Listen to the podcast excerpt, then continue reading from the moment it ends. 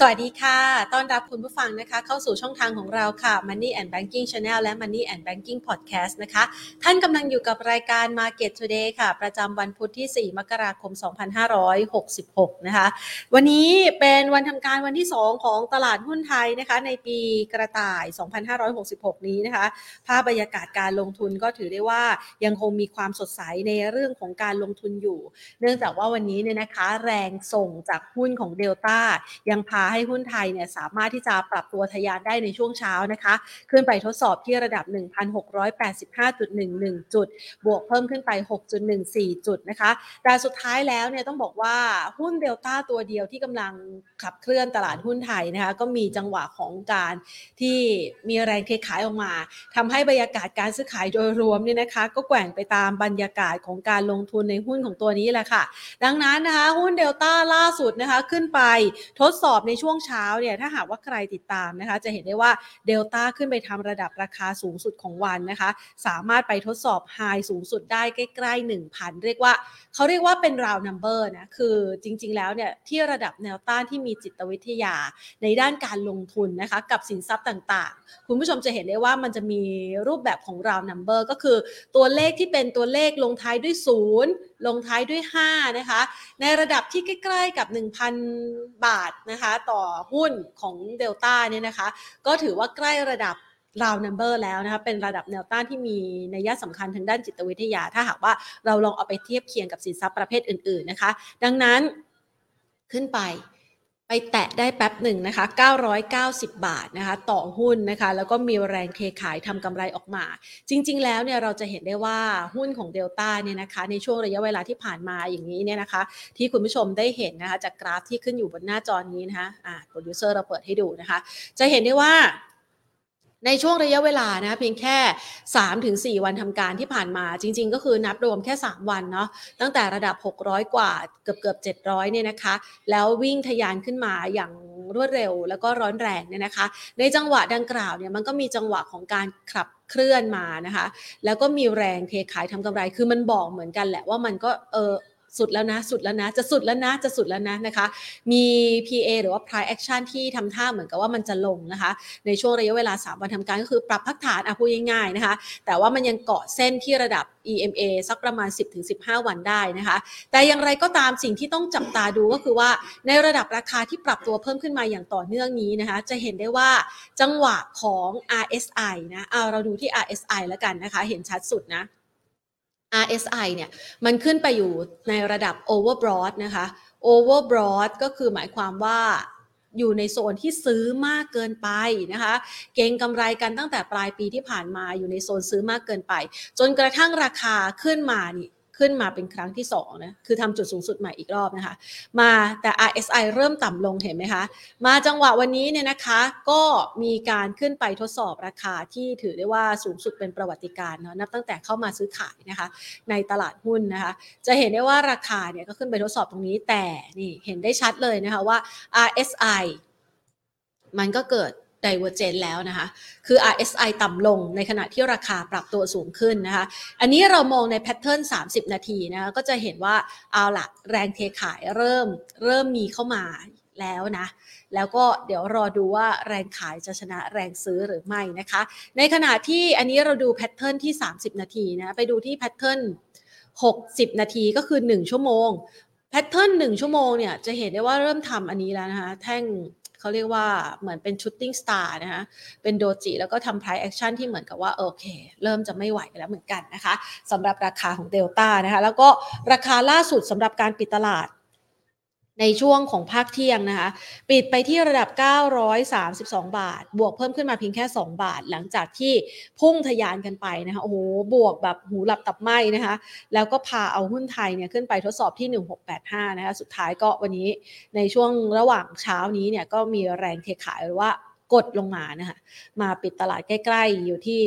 932 ก็คือ เรียกว่าปิดกำลังจะใกล้กับที่ราคาเมื่อวานที่ผ่านมานะคะ อะ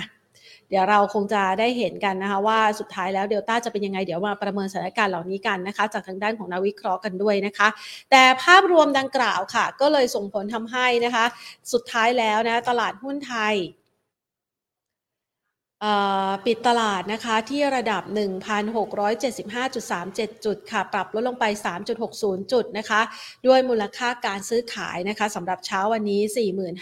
45,630 ล้านบาท โดยมีหุ้น 5 อันดับแรกนะคะ ที่มีมูลค่าการซื้อขายสูงสุดอันดับหนึ่งคือเดลต้านะคะ ราคาจะใกล้ๆ เรียกว่าจะใกล้ทรงตัวแล้วนะ บวกขึ้นมา 2 บาทนะคะ หรือว่า 0.22%กสิกรไทยค่ะ ขยับเพิ่มขึ้น 2 บาท บวกขึ้นมา 1.34%นะคะบ้านปูปรับลดลงไป 3.73%ปตทสพปรับลดลงไป 3.71% BBL ขยับเพิ่มขึ้น 1.66%ค่ะ ซึ่งภาพรวมการซื้อขายในช่วงเช้าที่ผ่านมานะคะ ก็มีทั้งแรงซื้อสลับแรงขายกันมากยิ่งขึ้นนะคะ แล้วก็อาจจะต้องมาประเมินกันต่อนะคะว่าหุ้นในกลุ่มไหนเนี่ยจะสามารถที่จะวิ่งตามกันมาได้ หลังจากที่เดลต้าเขาเปิดทางเบิกทางตั้งแต่ช่วงต้นปี 2566 ให้กับเราไปแล้วนะคะอะเดี๋ยวเราไปพูดคุยกับทางด้านนักวิเคราะห์กันนะคะ แต่ก่อนอื่นค่ะ ขอขอบพระคุณผู้ใหญ่ใจดี ที่ให้การสนับสนุนรายการของเรานะคะ True 5G คบกับ True ดียิ่งกว่าค่ะ SCB ธนาคารไทยพาณิชย์จำกัดมหาชน Exim Bank ธนาคารเพื่อการส่งออกและนำเข้าแห่งประเทศไทยค่ะ ไปพูดคุยกันนะคะสำหรับวันนี้กับภาพรวมของการลงทุนนะคะ พูดคุยกับคุณเทิดศักดิ์ทวีธีรธรรมกรองกรรมการผู้อำนวยการจากบริษัทหลักทรัพย์เอเชียพลัส สวัสดีค่ะพี่เทิดค่ะ ครับ สวัสดีครับ ค่ะ มองบรรยากาศโดยรวมของตลาดหุ้นไทยในเช้าวันนี้ดูเหมือนว่าจะเป็นไปตามแรงขายของเดลต้าด้วยนะคะ เราประเมินภาพยังไงบ้างคะ ช่วงเวลานี้เพราะว่าความเคลื่อนไหวของตลาดหุ้นไทยดูเหมือนว่าจะผูกกับหุ้นเพียงแค่ตัวเดียวเท่านั้นนะคะ อืมใช่ครับ ผมคิดว่าเวลาประเมินตลาดคงต้องแยกเป็นสองส่วนนะครับ ส่วนแรกเนี่ยก็คงดูที่พฤติกรรมของเดลต้านั่นแหละนะครับที่ต้องพูดเพราะว่าเอ่อถ้าดูขนาด market cap เนี่ยตอนนี้ก็อันดับหนึ่งนะครับประมาณสักหนึ่งจุด 16 ล้านล้านนะครับซึ่งถือว่าใหญ่มากใหญ่กว่า AOT นะครับใหญ่กว่าปตทนะครับซึ่งถ้าหากว่ามองในมุมนี้เนี่ยถามว่าไซส์ของกำไรเนี่ยเท่าไหร่นะครับซึ่งถ้าเทียบไซส์กำไรขนาด Market Cap เนี่ยผมมองว่ามันคงจะอธิบายในเชิงพื้นฐานเนี่ยลำบากพอสมควรนะครับเพราะว่าค่า PE เนี่ยมันเกิน 60 เท่านะครับทีนี้ถ้าหากว่าในเชิงพื้นฐานนะครับบอกว่า PE มันเกิน 60 เท่าเนี่ย move ของราคานะครับผมคิดว่าคงต้องประเมินนะครับด้วย sentiment นะครับด้วยเรื่องของตัว price pattern นะครับซึ่งถ้าดูไปแล้วเนี่ยนะครับเราก็ดูว่ามันก็เป็นอะไรที่ขึ้นไปค่อนข้างจะเร็ว แล้วก็แรงมากจนเกินไปนะครับซึ่งถึงจุดหนึ่งเนี่ยมันก็เริ่มตึงนะครับพอตึงเสร็จปุ๊บเนี่ยโอกาสที่จะเห็นแรงขายออกมาก็มีนะครับทีนี้เวลาถูกขายนะครับเราก็แทร็กว่าทุกๆ1%นะครับที่มีการเปลี่ยนแปลงเนี่ย มันจะกระทบนะครับที่ตัวเซตกับเซต50เนี่ยนะครับพอๆกันเลยประมาณสัก 0.85 จุดนะครับ ซึ่งตรงนี้นะครับน้ำหนักอันแรกนะครับ ก็คงต้องประเมินทิศทางของเดลต้าซึ่งภาพที่เรามองเห็นเนี่ยค่อนข้างจะเป็นภาพที่ดูแล้ว มีโอกาสที่จะถูกพักฐานลงมาเหมือนกัน เพราะว่าเวลาลักษณะการขึ้นเนี่ยค่อนข้างจะเร็วแล้วก็แรงนะครับ ทีนี้นะครับเวลาลงเนี่ยนะครับอาจจะต้องระวังนิดนึงนะครับ เพราะว่า เนื่องจากน้ำหนักที่มีกับ Set 50 เนี่ยมันเยอะนะครับแล้วตัว Set 50 เองนะครับก็มีอนุพันธ์นะครับคือตัว future อยู่ด้วยนะครับเพราะนั้นอาจจะต้องดูทั้ง 2 ส่วนนะครับก็คือว่า 1 ถ้าหากว่าถูก take profit เนี่ยตัว Set 50 future นะครับจะมีการถูก short เพิ่มหรือเปล่านะครับอันนี้คือคือภาคที่1 นะครับให้ดูในเชิงของตัวส่วนที่แยกออกมานะครับในเชิงของตัวเวทน้ำหนักคือตัวเดลต้านะครับทีนี้นะครับ ในพาร์ทที่2นะครับเวลาดูเนี่ยก็คงต้องดูในเชิงของตัวปัจจัยพื้นฐานที่แวดล้อมตลาดนี่แหละนะครับว่ามีอะไรนะครับก็คงต้องบอกว่าตอนนี้เนี่ยภาพใหญ่ของตลาดนะครับมันอยู่ภายใต้นะครับความกลัวเรื่อง recession นะครับค่อนข้างจะมากนะครับก็คือว่าจริงๆ ก็เป็นประเด็นที่พูดกันมาสักพักนึงแล้ว แต่ว่า IMF เองเนี่ยออกมาย้ำนะครับเมื่อช่วงวันสองวันนี้เองช่วงต้นปีนี่แหละนะครับที่บอกว่าปีนี้นะครับประมาณ 1 ใน 3 ของโลกนะครับ มันมีโอกาสที่จะเกิด recession นะครับแล้วถ้าหากว่าเราไปมองนะครับโอกาสที่มันจะเกิด recession เนี่ยมีมากน้อยแค่ไหนนะครับเเราไป track นะครับจากการที่มีการเซอร์เวยของบูมเบิร์กออกมานะครับปรากฏว่าโอกาสที่จะ recession ในแต่ละประเทศเนี่ยนะครับผมไล่ให้ฟังนะนะครับถ้าหากว่าเป็นในโซนของตัวยุโรปนะครับถ้าเริ่มนะครับจากกลุ่มของตัวเยอรมันนะครับก็บอกว่าความน่าจะเป็นนะครับที่จะเกิด recession ในปีนี้เนี่ย มีถึง 90%นะครับ UK 90%อิตาลี 88% EU เนี่ย80% US ประมาณ86ประมาณ 65%นะครับซึ่งถ้าเห็นภาพแบบนี้เนี่ยก็แปลว่า น้ำหนักความกลัวเรื่องนี้เนี่ยมันจะมีมาก ทีนี้บ้านเรานะครับเราบอกว่าเราไม่มีความเสี่ยงเรื่อง recession อยู่แล้วนะครับถึงมีก็ความน่าจะเป็นต่ำมากนะครับ แล้วเราก็มีการเติบโตสวนนะครับ ทีนี้อยากให้ลองจินตนาการภาพดูนะนะครับ ถ้าแต่ละประเทศที่ผมว่ามาเนี่ยเขาเข้าสู่ recession นะครับ แล้วตลาดหุ้นประเทศเหล่านั้นเนี่ยปรับตัวลดลง ถามว่าโดย sentiment เนี่ยเราขึ้นได้หรือเปล่า ผมว่าเราจะขึ้นได้ค่อนข้างจะยากลำบากพอสมควรนะครับ อย่างเช่นเปิดตื่นมาเนี่ยปรากฏว่าดาวโจนลงไป3%นะครับ ในภูมิภาคนะครับก็มีการปรับตัวลดลงถามว่าหุ้นบ้านเราขึ้นได้ไหม ถึงแม้ว่าเราไม่ recession นะครับอันนี้เนี่ยผมมองว่าก็คงจะเป็นประเด็นที่เกิดความกังวลขึ้นนะครับในในระดับหนึ่งเหมือนกันนะครับแต่ยังไงก็ตามนะครับถามว่าโอเคถ้ามองภาพแบบนี้แล้วเนี่ยนะครับมันจะไม่สามารถสร้าง return จากตลาดได้ไหมนะครับผมคิดว่าตลาดเนี่ยก็ยังสามารถที่จะมีโอกาสสร้าง return ได้เพียงแต่ว่าอาจจะต้องมีการปรับเปลี่ยนกลยุทธ์นะครับอย่างปีนี้เนี่ยผมคิดว่า กลยุทธ์ในการที่จะต้องทำพวก sector rotation นะครับหรือว่าการหมุนเวียนหุ้นในแต่ละ sector เนี่ยในระหว่างปีเนี่ยนะครับ อาจจะต้องทำตัวนี้เนี่ยเพิ่มมากขึ้นนะครับเพื่อสร้างผลตอบแทนที่ชนะตลาดนะครับ เพราะว่าภาพใหญ่ตลาดเนี่ยจาก factor ที่ผมเล่าให้ฟังนะครับ ผมเชื่อว่าอัพไซด์ปีนี้เนี่ยอาจจะไม่ได้มากเท่าไหร่นะครับค่ะถ้าเรามองอย่างนี้เนี่ยนะคะ ดังนั้น อัพไซด์ของตลาดเนี่ยมันก็คงจะไม่ไกลจากนี้แล้วใช่ไหมคะ ถ้าหากว่าอยู่ในมุมมองของพี่เทิดอะค่ะเนื้อพันเจ็ดไปเยอะไหมคะ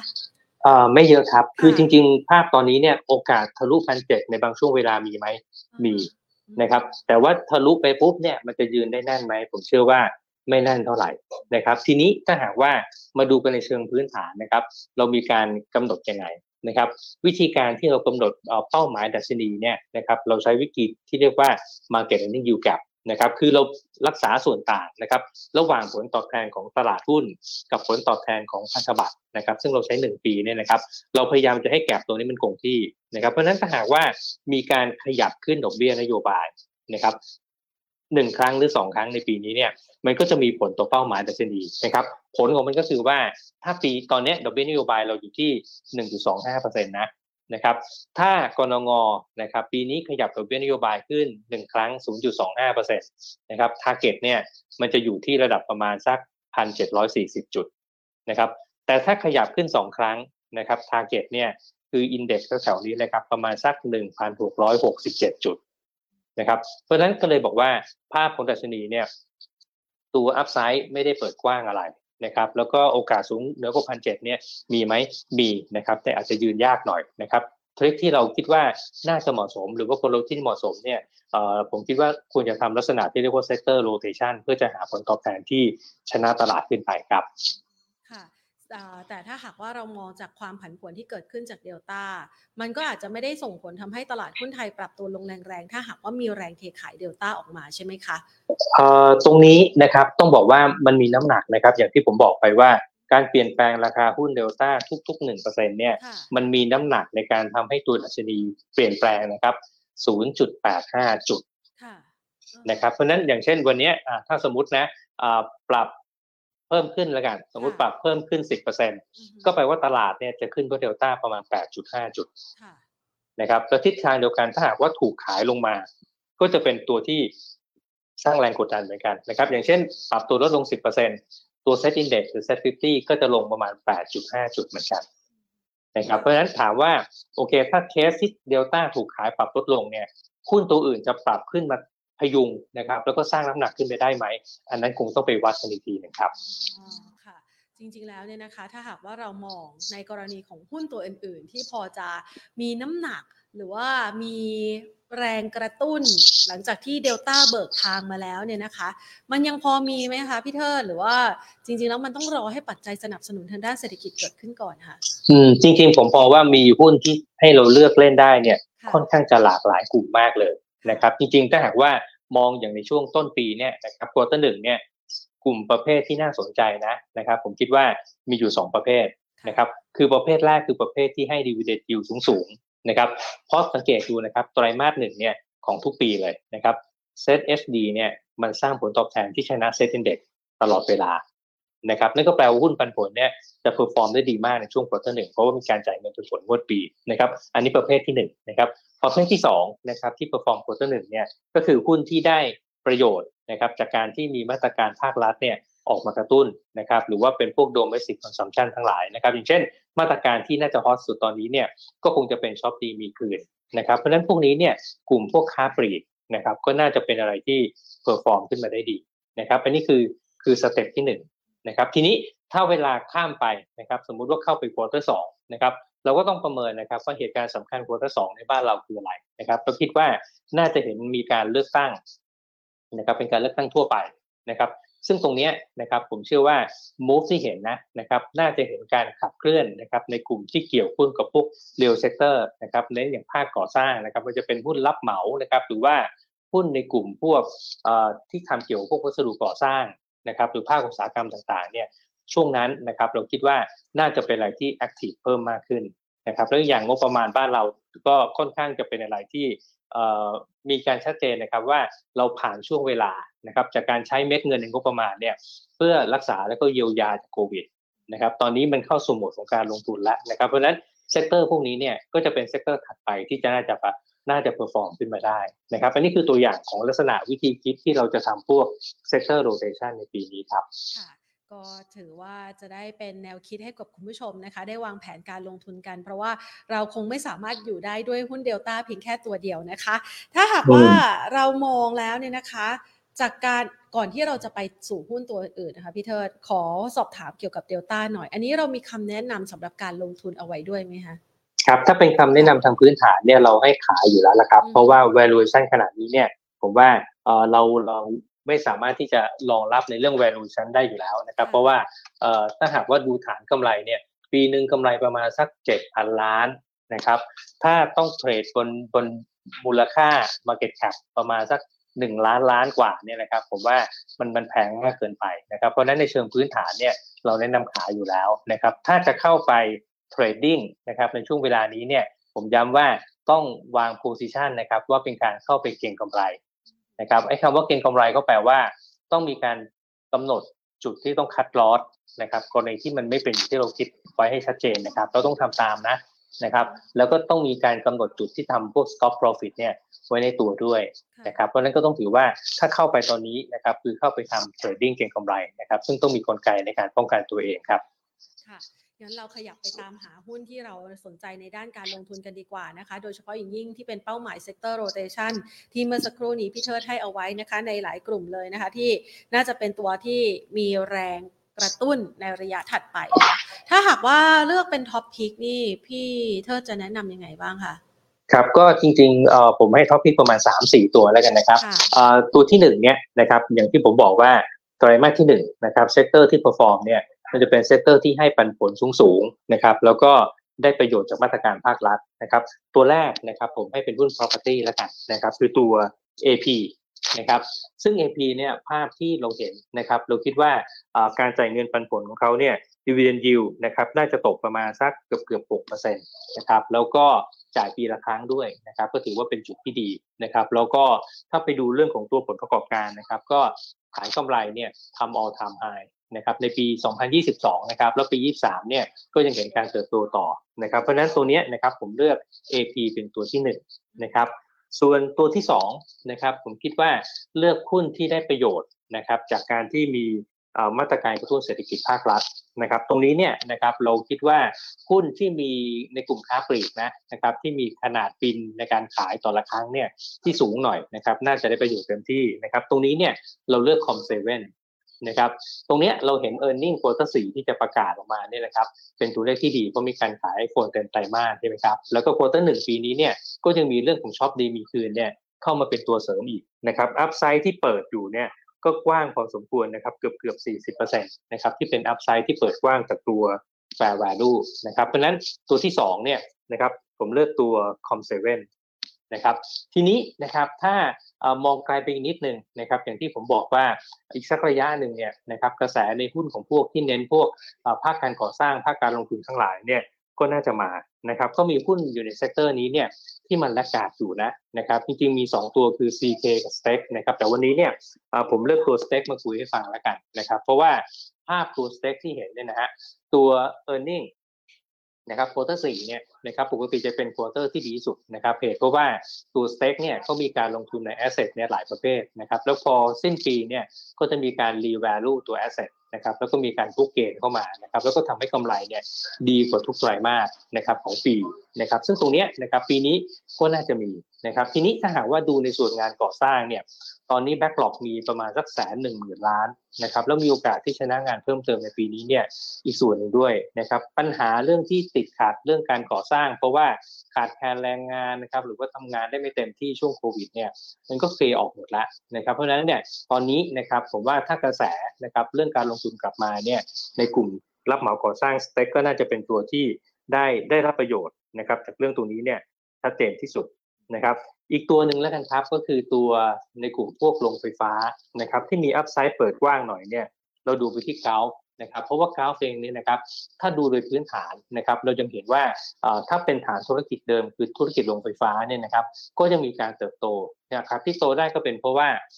ตัว capacity โรงไฟฟ้าที่เขามีอยู่เนี่ยมันมากกว่า 8,000 เมกะวัตต์นะครับแล้วตอนนี้เปิดไปเนี่ย 4,000 กว่า หรือประมาณสัก 3,000 กว่าเมกะวัตต์ที่ทยอยเปิดในช่วงเวลาข้างหน้า ซึ่ง เวลาเปิดนะครับในแต่ละโรงออกมาเนี่ยมันก็จะทำให้ฐานกำไรมีการปรับฐานสูงขึ้นนะครับแล้วตอนนี้เนี่ยถ้าดูฐานกำไรนะครับผมคิดว่าเขาใหญ่พอแล้วก็เริ่มมีการขยายไปทำพวก infrastructure ด้วยนะครับเพราะนั้นหุ้นอย่างเกานะครับซึ่งตอนนี้อัพไซด์ก็มีเปิดกว้างอยู่เนี่ยนะครับก็เป็นอีกตัวหนึ่งที่น่าสนใจครับ ค่ะก็จะได้ให้คุณผู้ชมนะคะนำไปใช้ในการเลือกลงทุนกันนะคะ ทีนี้เรามาดูกันต่อค่ะพี่เทิดค่ะช่วงเวลานี้เนี่ยนะคะ หลาย ๆ คนจับตามองเกี่ยวกับปี 2566 นะคะ ปีกระต่าย เรามองความสดใสเนี่ยอย่างที่พี่เทิดพูดไปในช่วงต้นแล้วนะว่ากรอบการเคลื่อนไหวมันอาจจะดูค่อนข้างจำกัดไม่ได้แบบเป็นปีทองสร้างจุดสูงสุดใหม่นะคะ แต่ถ้าเราไปประเมินรอยต่อที่เกิดขึ้นจากปีที่แล้วมาปีนี้ฟันโฟของต่างชาติเขายังมองว่าไทยเป็นแหล่งการลงทุนที่ดีอยู่ด้วยหรือเปล่าคะผมเชื่อว่าลักษณะของโฟลเนี่ยยังน่าจะเป็นการไหลเข้าอยู่นะครับด้วยเหตุอะไรครับ ด้วยเหตุอันแรกคือว่าถ้ามองเทรนด์นะครับเรื่องทิศทางค่างเงินบาทเนี่ยตอนนี้ผมว่าเทรนด์มันแข็งค่าขึ้นค่อนข้างชัดเจนนะครับอาจจะเป็นเพราะส่วนหนึ่งเนี่ยเศรษฐกิจเราเริ่มฟื้นนะครับริมทีเดินสะพัดเราเป็นบวกคุณสำรองเงินตราระหว่างประเทศก็เพิ่มสูงขึ้นนะครับซึ่งองค์ประกอบแบบนี้เนี่ยมันทำให้บาทแข็งนะครับพอบาทแข็งนะครับโฟล์นะครับก็มีการไหลเข้ามา นะครับแต่ทีนี้เนี่ยข้อสังเกตก็คือว่าถ้ามองกันในเชิงภาพใหญ่ของปริมาณเงินทั่วโลกเนี่ยนะครับผมคิดว่าปริมาณเงินในระบบเนี่ยเทรนมันลดลงนะนะครับลดลงจากการที่หนึ่งเนี่ยใช้นโยบายการเงินเข้มงวดทางการเงินนะครับของธนาคารกลางเนี่ยหลายแห่งนะครับเราเห็นทั้งการขึ้นดอกเบี้ยนะครับแล้วก็บางที่บางจุดเนี่ยก็มีการทำ QT ด้วยนะครับไอ้สองตัวนี้เนี่ยมันทำให้ปริมาณเงินในระบบมันน้อยลง นะครับผมลองนึกภาพดูนะ เมื่อก่อนเนี่ยมันเหมือนมีแท้งน้ำขนาด 2,000 ลิตรนะครับซึ่งเวลาน้ำมันไหลออกมา แล้วก็กระจายไปในภูมิภาคต่างๆเนี่ยรวมถึงบ้านเราด้วยนะครับ ความแรงของน้ำเนี่ยมันมีเยอะนะครับ แต่ปีนี้เนี่ยนะครับมีน้ำไหลเหมือนกันนะครับ แต่ว่าปริมาณน้ำทั้งระบบเนี่ยมันมีแค่ประมาณพันลิตรนะครับ เพราะนั้นไอการปริมาณที่มันไหลเข้ามานะครับ หรือว่าความแรงในการไหลเข้ามาเนี่ยผมว่ามันจะเบาลงนะครับ ก็คือตอบก็คือว่า โฟลเนี่ยผมเชื่อว่ายังมีนะครับ แต่ว่าอาจจะไม่เท่ากับปีที่ผ่านมาครับค่ะก็จะไม่ได้มองว่าเป็นแหล่งลงทุนที่สามารถหลบหนี recession ได้เพราะว่าไทยก็น่าจะได้รับผลกระทบ หรือว่ามีเอี่ยวด้วยใช่ไหมคะ ครับก็ถือว่าอยู่ห่างจุดศูนย์กลางที่เกิดแผ่นดินไหวพอสมควรนะครับแต่ถามว่าได้รับแรงสั่นสะเทือนไหมก็ได้รับบ้างครับค่ะทีนี้นอกเหนือจากนี้แล้วเนี่ยนะคะ เราไปมองในด้านการท่องเที่ยวกันบ้างดีกว่านะคะเพราะว่าจากหุ้นที่เมื่อสักครู่นี้นะคะพี่เทิดให้มาเนี่ยไม่ได้แตะเรื่องของการท่องเที่ยวเลย แต่ว่ายอดการท่องเที่ยวของเราเริ่มกระเตื้องดีขึ้นนะคะ เรามองในเรื่องของการท่องเที่ยว มันเป็นปีที่สดใสแล้วพอจะร้อยต่อไปยังหุ้นในกลุ่มนี้ได้มากน้อยแค่ไหนคะ ต้องบอกว่าเป็นปีที่เห็นการฟื้นตัวของภาคการท่องเที่ยวเนี่ยชัดเจนนะครับก็คือถ้าดูจากจำนวนนักท่องเที่ยวที่ถูกคาดหมายกันไว้เนี่ยปีที่แล้วปี 65 นะครับจบที่ประมาณสัก 11.5 ล้านคนนะครับแต่ปีนี้นะครับสมมุติฐานที่เราเห็นค่าเฉลี่ยตามออกมาเนี่ยครับอยู่ในช่วงประมาณสัก 20ถึง25 ล้านคน นั่นก็แปลว่าถ้าเทียบเยียร์เยียนะครับจำนวนนักท่องเที่ยวเนี่ยมันเพิ่มขึ้นมาประมาณ1เท่าตัวนะครับในการเพิ่มหนึ่งเท่าตัวเนี่ย มันน่าจะทำให้ฐานกำไรนะครับของตัวธุรกิจที่เกี่ยวข้องไม่จะเป็นพวกธุรกิจการบินนะครับหรือว่าธุรกิจพวกโรงแรมต่างๆเนี่ยมันฟื้นตัวกลับขึ้นมาได้นะครับค่อนข้างจะมีนัยสำคัญนะครับทีนี้ถามว่าในกลุ่มนี้เนี่ยเราชอบอะไรนะครับเราชอบพวกตัวธุรกิจการบินก็คือตัวสนามบินนะครับตัวสนามบินเองเนี่ยนะครับที่ชอบเหตุผลเพราะว่าถ้าไปดูโครงสร้างต้นทุนนะครับส่วนใหญ่เนี่ยมันเป็นฟิกคอสนะครับมันดียังไง มันดีตรงที่ว่า ในเคสแบบนี้เนี่ยถ้าเมื่อไหร่ก็ตามนะครับรายได้เพิ่มขึ้นมาเนี่ยมันตกกระทบไปที่ตัว bottom line ให้เพิ่มขึ้นแบบมีนัยยะสำคัญได้ทันทีเลยนะครับเพราะฉะนั้นตรงนี้นะครับก็ถือว่าเป็นตัวหนึ่งที่เราสนใจนะครับอย่างเช่นตัว AOT นะครับเพียงแต่ว่าเวลาซื้อเนี่ยนะครับอาจจะต้องรอย่อนิดหนึ่งนะครับอัพไซด์เปิดอยู่ก็จริงแต่ว่ามันเป็นแค่ single digit นะครับคือเลขหลักเดียวผมก็เลยอยากจะเห็นตัวเลขที่มันมันเพิ่มขึ้นนิดหนึ่งนะครับเพราะฉะนั้นตัวเนี้ยชอบนะครับแต่ถ้าหากว่าจะซื้อเนี่ยรอย่อลงมา นะครับทีนี้ในกลุ่มโรงแรมชอบตัวไหนนะครับสามตัวหลักนะครับคือมินเอราวัณ CENTEL นะครับตัวที่ laggard นะครับยังไม่ขึ้นเนี่ยนะครับหรือว่าขึ้นน้อยเนี่ยก็คือมินนะครับก็เป็นตัวที่น่าสนใจนะครับถัดมาก็เป็นตัวเอราวัณนะครับส่วนเซนเทลเนี่ยขึ้นไปก่อน แล้วก็ไปรออยู่ข้างหน้าเนี่ยไกลพอสมควรจนกระทั่งอัพไซด์เนี่ยมันเหลือน้อยนะครับเพราะนั้นก็ต้อง selective แล้วก็เลือกตามที่ว่าไปนี่นะครับค่ะ งั้นขอเข้าสู่คำถามของคุณผู้ชมที่ฝากคำถามกันเข้ามาบ้างนะคะ คุณผู้ชมสนใจค่ะ เกี่ยวกับตัวหุ้น TLI ค่ะพี่เทิด มองว่าราคาเนี่ยลงมาค่อนข้างจะแรงมากแล้ว แนะนำยังไงบ้างคะสำหรับ TLI เนี่ยค่ะครับจริงๆผมว่าราคาเนี่ยลงมาค่อนข้างจะเยอะมากเกินไปนะครับ แล้วเท่าที่ดูเนี่ยเราก็ยังไม่เห็นเหตุปัจจัยที่ดูแล้วมันมีความชัดเจนอะไรที่ไปกดหุ้นลงนะครับ เพราะฉะนั้นราคาตรงนี้เนี่ยต้องถือว่าเป็นราคาแบบ all time low เลยนะนะครับเพราะว่าตอนเข้าตลาดมาเนี่ยต่ำสุดนะครับเท่าที่เห็นประมาณสัก 14.4 14.5 นะครับล่าสุดเนี่ย 14.2 นะครับแล้ววันนี้ระหว่างทางเนี่ยแต่ 14 ด้วยนะครับเพราะฉะนั้นตรงนี้เนี่ยนะครับผมก็ยังมองภาพว่าถ้าใครที่กล้าเสี่ยงนะนะครับเพราะผมคิดว่าไม่ได้มี factor อะไรที่เป็นลบมากมายนะครับก็ราคาตรงนี้ต้องถือว่าเป็นราคาที่น่าสนใจนะนะครับแล้วก็ถ้าดูในเชิงพื้นฐานเนี่ยนะครับ fair value อยู่แถวๆประมาณสัก 19 บาท นะครับเพราะนั้นคำตอบก็คือว่าถ้ายังไม่มีนะครับผมว่าน่าจะกล้า take risk นิดหนึ่งนะครับ แล้วก็ทยอยซื้อสะสมนะครับ คือไม่ใช่ซื้อครั้งเดียวนะ ค่อยๆทยอยซื้อนะครับค่ะไปดูกันที่ตัวกสิกรไทยบ้างค่ะ เราประเมินสถานการณ์สำหรับกสิกรไทยยังไงบ้างคะครับตัว K-Bank นะครับ ถ้ามองกันในแง่ของตัว fair value แล้วเนี่ยนะครับก็อยู่ต้องแถวประมาณสัก 180นะครับก็ถือว่า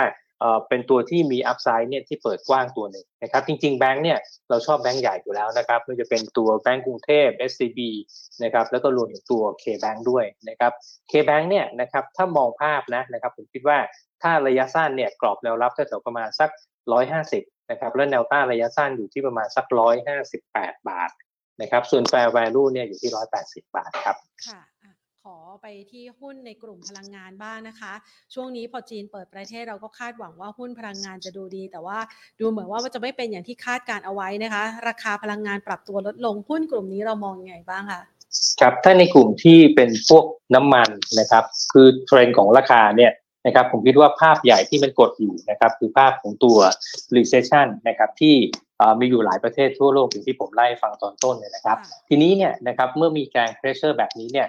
ถามว่าราคามันอยู่ทางไหนนะครับ ผมคิดว่าน่าจะเป็นลักษณะของที่ถูกกดลงมานะครับ เพียงแต่ว่าในบางช่วงเวลานะนะครับ ที่มีการปรับตัวลงมาแรงๆนะครับ หรือว่าอาจจะมีประเด็นกระแสที่